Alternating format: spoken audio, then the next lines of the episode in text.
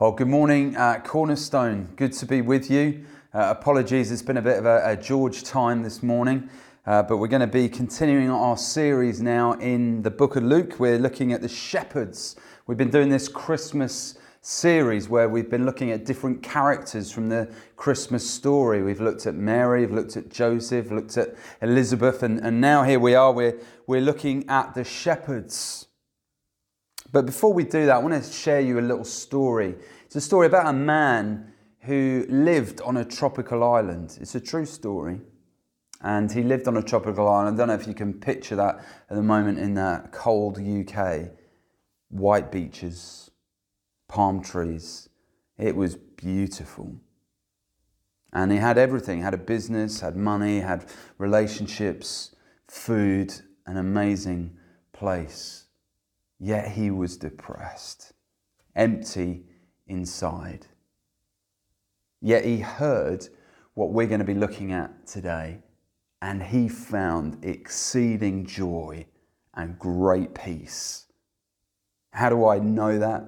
Because that man was me. That man was me. I lived on a tropical island and couldn't find joy and peace, but found it in the good news of exceeding joy that we're going to hear about today. So, extraordinary news comes to ordinary people that brings great joy and peace. That's our theme for today. Extraordinary news comes to ordinary people that brings great joy and peace. So let's have a read of our passage this morning. I encourage you to pick up your Bible and to follow along. Just a great thing to do. I know uh, it'll be coming up on the screen as well. So if you haven't got a Bible at all, that will be on the screen. But if you do have a Bible, can I encourage you to, to go there? Because what's so vital is you see this is coming from God's Word and not just George's thoughts, but what is God saying to us so you can follow along as we go through. So, Luke chapter 2, and we're going to read verses 8 to 21. So, we're focusing on the shepherds in this story. Let me pray as you find your Bibles and turn to that. So, Father, help me, help us to focus this morning. Lord, whatever distractions are going on right now, would you gather our hearts? Would you help us to engage with what is on screen? Lord, help us, Holy Spirit, to know that you are speaking to us through your word and please through your servant this morning. So open ears, open eyes. Let us leave this morning with great joy and great peace because of Jesus. Amen. Amen. Let's read then. So, and in the same region there were shepherds out in the field keeping watch over their flock by night. And an angel of the Lord appeared to them, and the glory of the Lord shone around them, and they were filled with great fear. And the angel said to them, Fear not. For behold, I bring you good news of great joy that will be for all the people. For unto you is born this day in the city of David a Saviour, who is Christ the Lord. And this will be a sign for you. You will find a baby wrapped in swaddling cloths and lying in a manger. And suddenly, there was with the angel a multitude of the heavenly host praising God and saying, Glory to God in the highest, and on earth peace among those with whom he is pleased. When the angels went away from them into heaven, the shepherds said to one another, Let us go over to Bethlehem and see this thing that has happened, which the Lord has made known to us. And they went with haste and found Mary and Joseph and the baby lying in a manger. And when they saw it, they made known the saying that had been told them concerning this child, and all who heard it wondered at what the shepherds told them. But Mary treasured up all these things, pondering them in her heart. And the shepherds returned, glorifying and praising God for all they had heard and seen as it had been told them. At the end of the eight days, when he was circumcised, he was called Jesus the name given by the angel before he was conceived in the womb. There's so much here that's so rich, but a few things that we're going to look upon and, like Mary, ponder in our hearts. Ordinary shepherds chosen, ordinary us chosen. An innocent lamb comes so guilty sheep go free. And then finally, the news brings great joy and peace when you see it. So, ordinary shepherds chosen, ordinary us chosen. So, remember who we've looked at so far in this series. We've looked at Zachariah and Elizabeth, an ordinary elderly couple. We've looked at Mary, an ordinary young woman. We've looked at Joseph, an ordinary carpenter. Now, shepherds, ordinary shepherds. It was a common trade at this time in history, a familiar job to many, and therefore ordinary in that sense. These are just normal men, hardened, toughened men. I mean, look, they're, they're out in the field by night, verse 8 it says. I walk at night in Sefton Park with my dog, I get a little bit twitchy. These men are out in the middle of the night protecting the flock from wolves and from harm and from danger. So these are tough men. Verse 11, they're told that in the, in the city of David, a Saviour is to be born. And so we're beginning to see this, this theme of shepherds. We should be asking, why is God appearing to shepherds out in a field? Why is He sending angels there? Well, remember David, this city of David. Remember David, who's being quoted there, David from the Old Testament, the, the king of Israel. But before he was king of Israel, what was he? He was a shepherd. There's a theme running through Scripture of, of shepherds. And shepherds in, in Latin, a fact that I learned this week, means pastor. In Latin, pastor is shepherd. I am a, a shepherd. But Luke wants us to see something here in this passage. God ultimately wants us to see something. Shepherds are that key theme in Scripture. In Isaiah, it says this, chapter 40 He will tend his flock like a shepherd, speaking of the one that's to come, speaking of the Messiah that was coming into the world to be the Saviour. He will tend his flock like a shepherd. He will gather the lambs in his arms. He will carry them in his bosom. Is that for you this morning? And gently lead those that are with young. So, this coming one is going to be a shepherd. The city of David that shepherds are told to go to is Bethlehem. That's where the Saviour is to be born. And even that piece of information in our passage is, telling us something, it's tying something together. But some of you might be thinking, yet this is the Old Testament prophecy from the book of Micah. The book of Micah talked about the Messiah and where he would be born which is incredible. So I'm going to turn to Micah chapter 5, verse 2 to 5. You're welcome to turn there with me, uh, but it should be on your screens as well. And it says this Micah chapter 5, verse 2 to 5. But you, O Bethlehem Ephrathah, who are too little to be among the clans of Judah. Bethlehem was a small, ordinary, forgotten place. Do we feel like that sometimes in Liverpool? A forgotten place, a place that people try and put on the side. Well, it says here, But you, O Bethlehem, are too little. From you shall come forth for me one who is to be ruler in Israel, whose coming forth is from of old, from ancient days. That's God. The only one that's from of old and ancient days. It says it in the book of Daniel as well. This is talking about God Himself coming into the world to rule his people. It goes on, verse 3 Therefore he shall give them up until the time when she who is in labour has given birth. That's Mary. Then the rest of his brothers shall return to the people of Israel. He shall stand, talking about the Messiah. Listen to this. Listen to this. He shall stand and shepherd his flock in the strength of the Lord. This coming Savior, this coming ruler, this coming God, this God man will be a shepherd. And they shall dwell secure. For now he shall be great to the ends of the earth. That's what a shepherd does. He helps his sheep to be secure, to be safe. And this shepherd that's being spoken of here is going to do that not for animals, but for his people. Verse 5 of Micah says, And he shall be their peace. their peace. That's why he's come to protect, to guide, to bring peace. So, this is incredible. Hundreds of years before Jesus is born, we are told the town that he's going to be born in. We're told about a virgin. Remember, we looked at that a couple of weeks ago. Every detail of Jesus' coming is predicted, and that should astound our hearts. Jesus has predicted that even a census would mean that Joseph and Mary would have to travel back to Joseph's hometown of Bethlehem. I mean, let that encourage you about how much God knows about the detail. How much He knows about the detail of your life, how He's knitting everything together for good. But notice in, in verse 4 that this coming Saviour, verse 4 of Micah, is to be a shepherd but not animals. It's us, it's those that follow him, those that follow this Saviour. They're his sheep.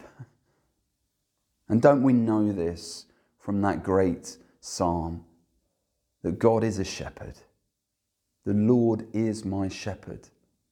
Remember that psalm? You know, his, his rod and his staff, they, they comfort me. Even though we walk through the valley of the shadow of death, we need fear no evil because the shepherd is protecting us and guiding us. Even though we walk through a pandemic, we need fear no evil because He is with us. He will guide us through and get us to the other side.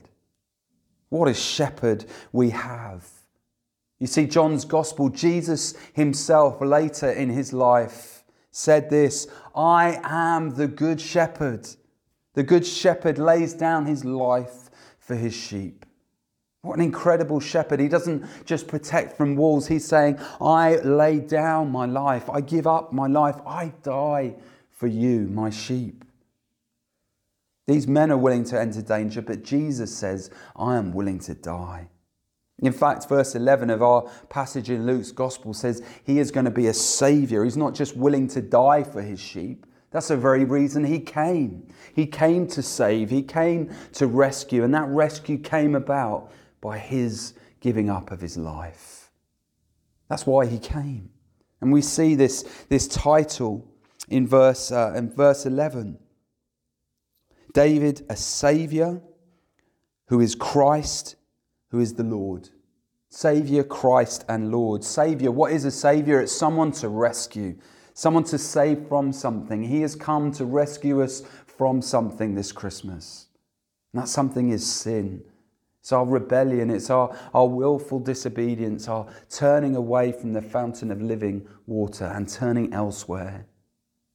We have sinned. We have broken God's law. There is a great punishment that we deserve. But Jesus says, No, I am going to become a human. I am going to be your shepherd. I am going to come and die for you, to save you, to absorb that punishment myself because I love you because I'm for you, because I want you. And so we see that he is the Christ. And that's not his surname, is it? It's a title. He is the anointed one, the one that has been promised. Do you know there's, there's over 300 prophecies in the Old Testament part of the Bible? Th- over 300. And that's incredible. I mean, if I gave you like uh, five facts about someone, you'd know who that person was. If I said something like, uh, someone's got a big ginger beard, blue eyes, um, quite tall, slightly overweight, you know who I'm talking about. Straight away. Well, this has got 300 predictions about the coming Messiah, even to the point of the town and the family line that he would be born into. It's incredible. So don't miss all this richness, even in that sentence when it's called the Christ. There's so much there. So, with this as your backdrop, put yourself in this scene because we're told that He's Lord as well. He's going to rule, He's going to guide His people, He's going to shepherd them, He's going to tell them where to go. And so, as we look at our scene, have that in your, in your mind as your backdrop. These ordinary men are out in an ordinary field on an ordinary night of work boom, an angel just appears in front of them. This great light shone around them, it says. And these hardened men are afraid. Wouldn't you be? That's enough, isn't it? That's just like, wow, what is going on here? But then suddenly, verse 13, and suddenly there was with the angel a, a multitude of heaven.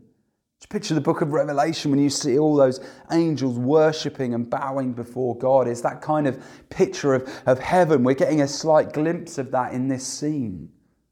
And they're singing and they're praising, and, and these ordinary shepherds are being chosen for something extraordinary. And don't miss how ordinary us in ordinary Wavertree or wherever you find yourself are chosen to receive this same extraordinary news and message.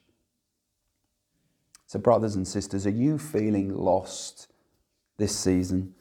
Jesus is your shepherd. Look to him.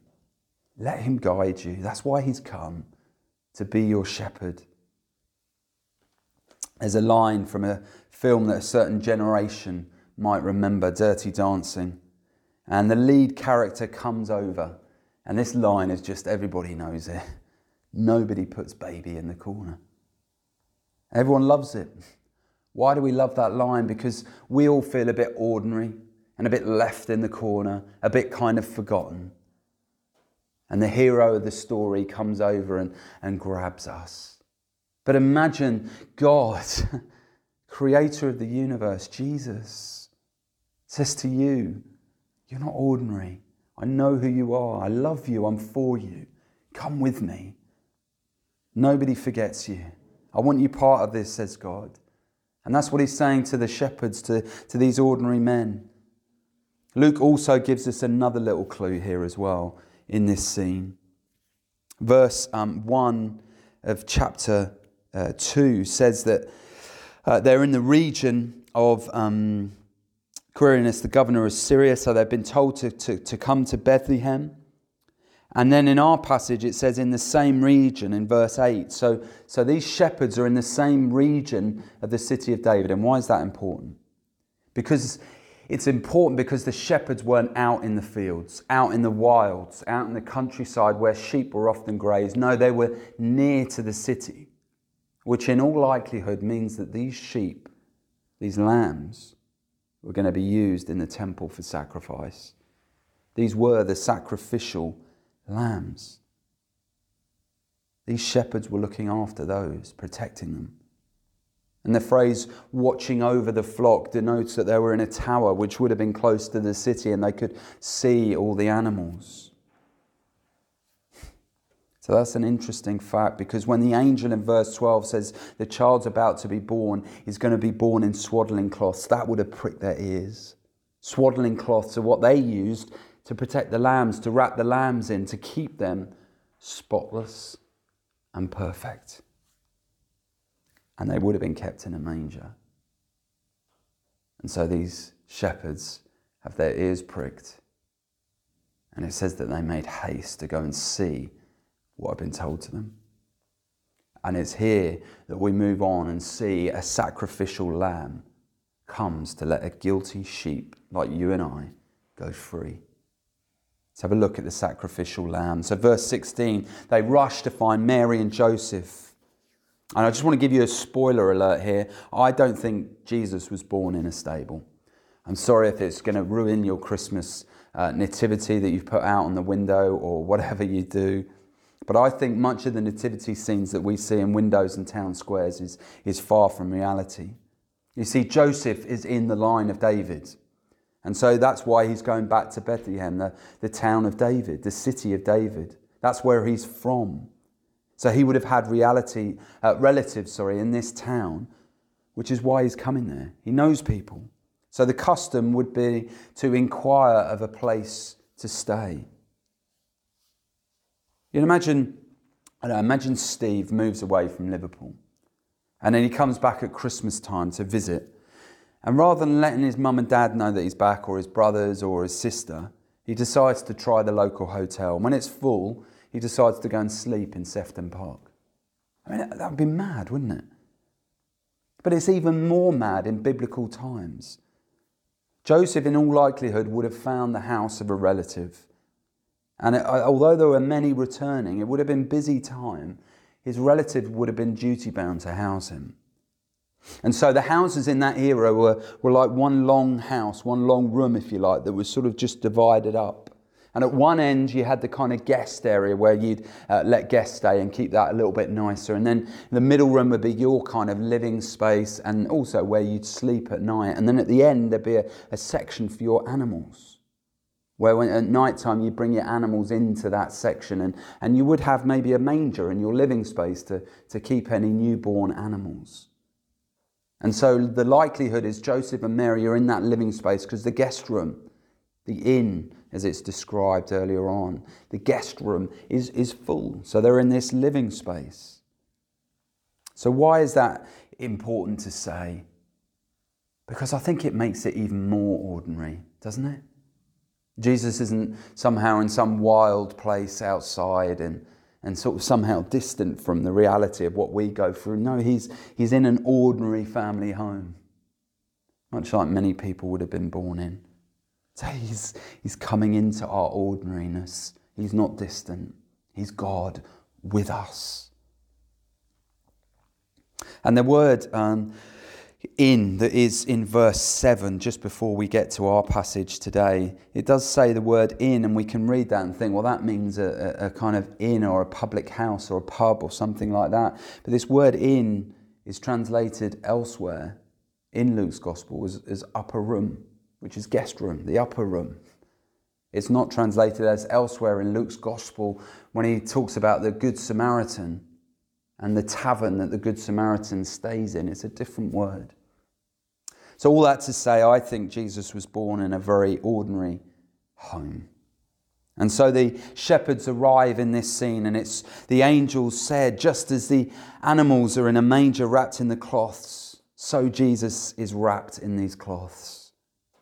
The picture is one of a baby lamb being born. That's the kind of picture that we're seeing because it's not quite right. He's not in a crib, he's not in a child's crib, it's probably being used by one of the other guests, but he's in a manger, an animal's place of birth. He's in swaddling cloths, the cloths, some strips of cloth that would have been used for lambs. The, the picture is that this, this is some kind of lamb almost, and it, it should jar with them, and it, I'm sure it did. Think about it. You have a baby in a manger and cloths used for spotless lambs. You have a group of shepherds standing around the scene. It, it looks like a scene of a lamb. But remember as well, what, what did John the Baptist say when he first saw Jesus for the first time? Behold, the Lamb of God who comes to take away the sins of the world. Jesus is this baby. Jesus is the Lamb who has come. Why is that significant? Well, again, back in the Old Testament, do you remember the Israelites were in captivity in Egypt? God sent Moses, and, and God used Moses to bring 10 plagues on to the people of Egypt because they wouldn't release his people. And one of those was the firstborn is going to be killed if you don't let my people go is a picture of judgment. And that was true for the Israelites. Their firstborn would have been killed, but he said to his people, to God's people, Take the blood of a lamb and wipe it on the doorposts of your house. And as I see the blood on the doorposts, I will pass over the judgment on your house because it's already fallen on a lamb but the judgment hadn't really fallen on those little sweet lambs. It's to fall on this lamb, this lamb in the manger, this Jesus who was coming into the world to take away our sins. And so in the book of Revelation, we see this picture in chapter 7, verse 17. For the Lamb in the midst of the throne will be their shepherd. Did you hear that? For the Lamb in the midst of the throne will be their shepherd, and he will guide them to springs of living water. And God will wipe every tear from their eyes.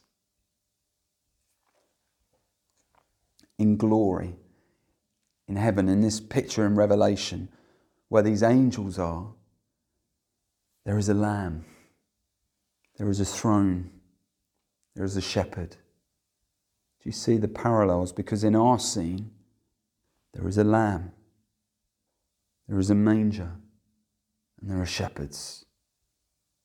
God is trying to show us a reality of who He is.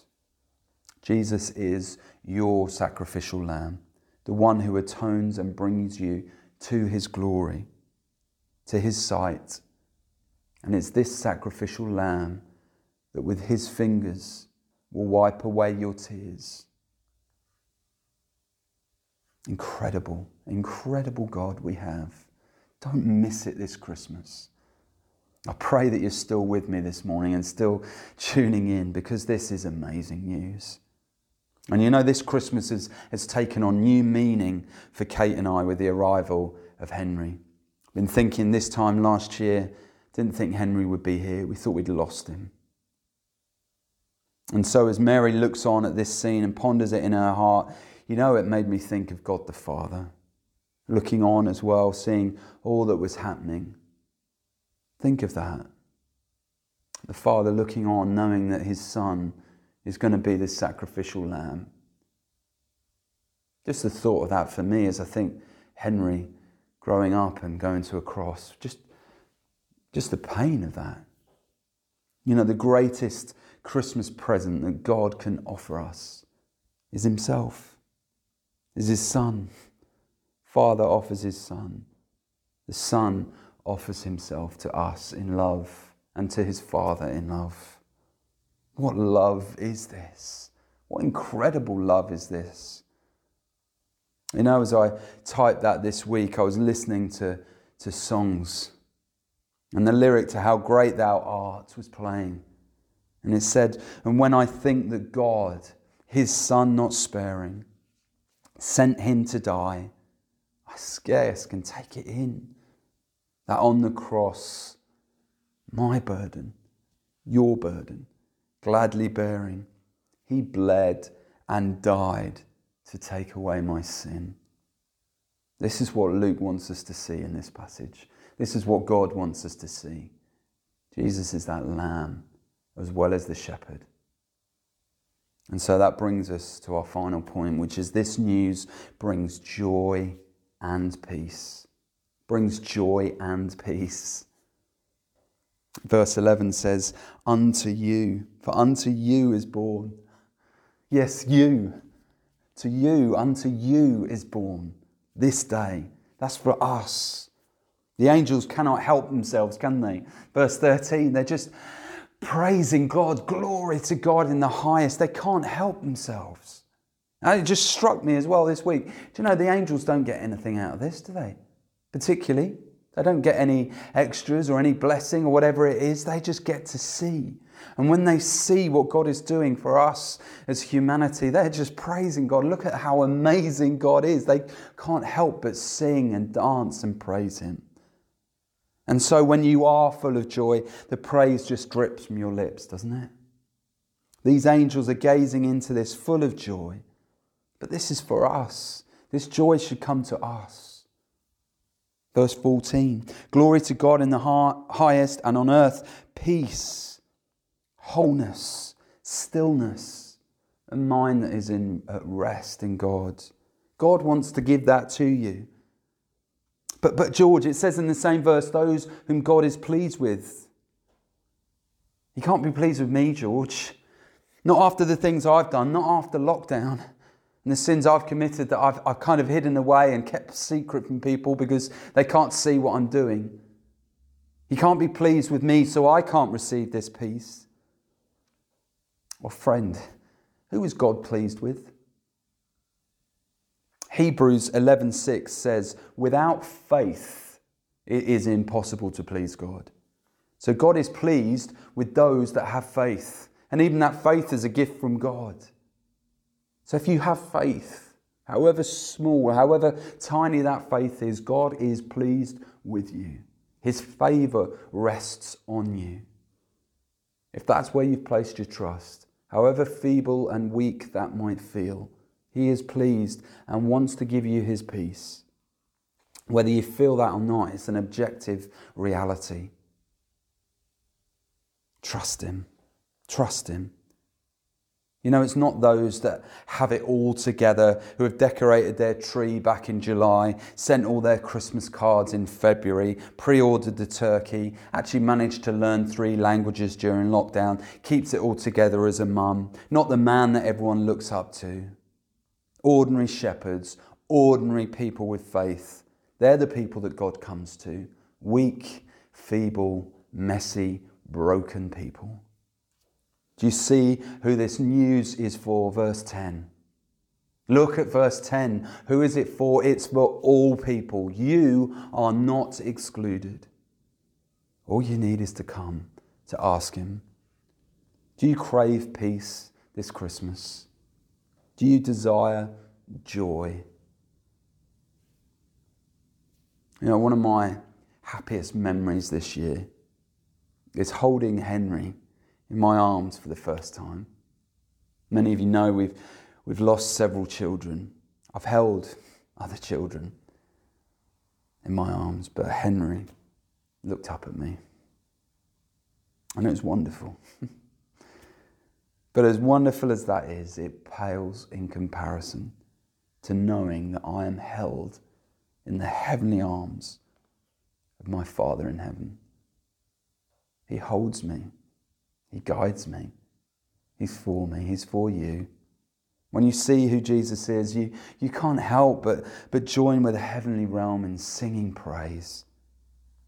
And the, the shepherds couldn't help it. Do you notice that as well? Uh, verse 20.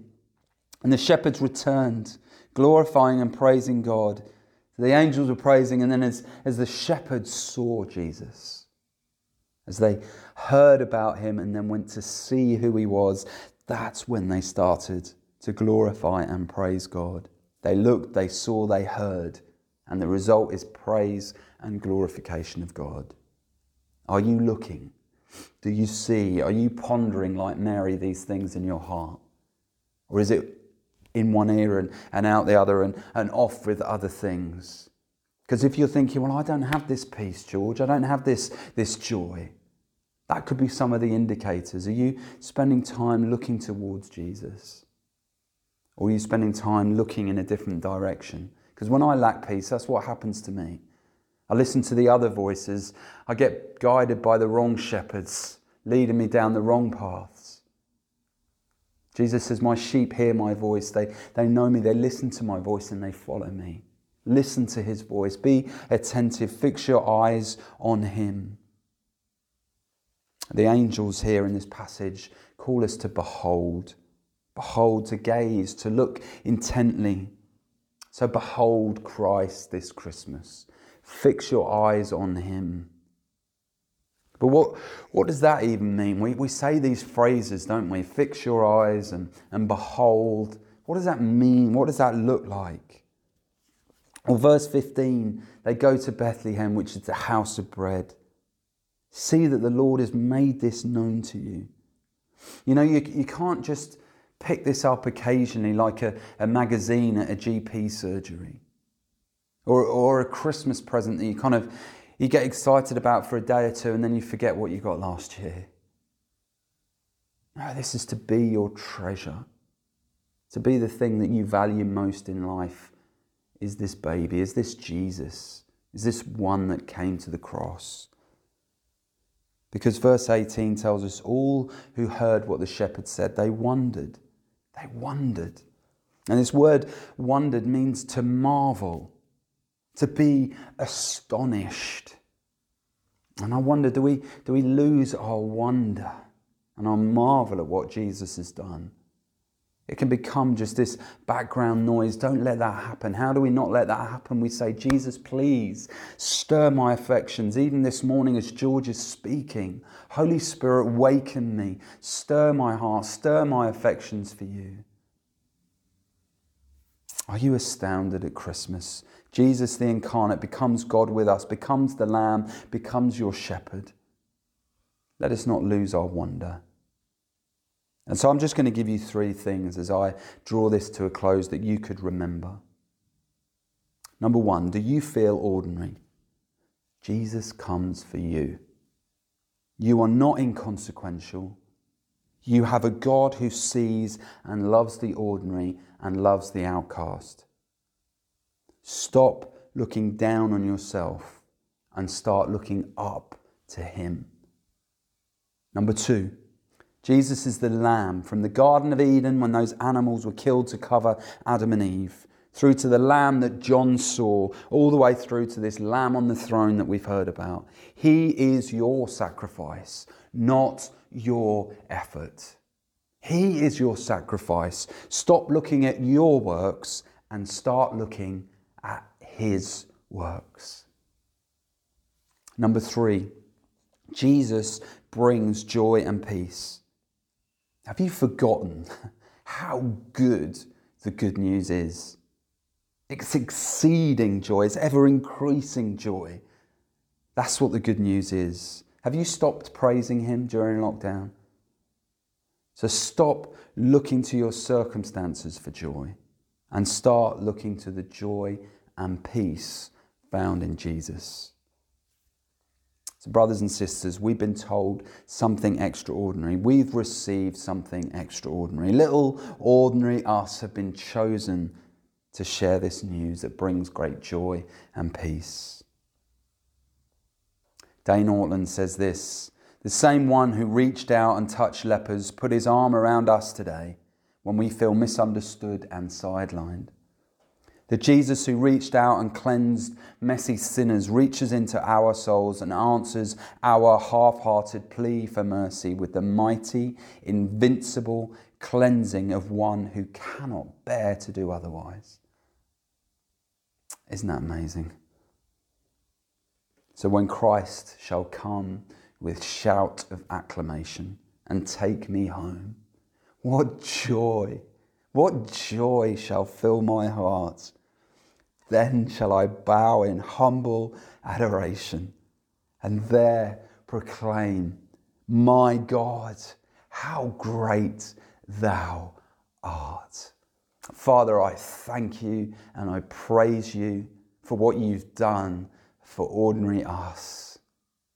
Jesus, I thank you that you came willing to become that baby, that sacrificial lamb Jesus, I thank you that you are our shepherd. Help us to follow you, to hear your voice, to know where to go. Guide us, Lord. Show us the way through this dark valley, the shadow of death as it follows us. We trust you, Jesus, and we love you. Please bless people this morning. If there's anybody here, Jesus, listening that doesn't know you, open eyes. Let them see the joy and the peace that is found in you. Oh, Jesus, I love you and I thank you for all that you've done. In your beautiful and life giving name do I pray. Amen. Amen.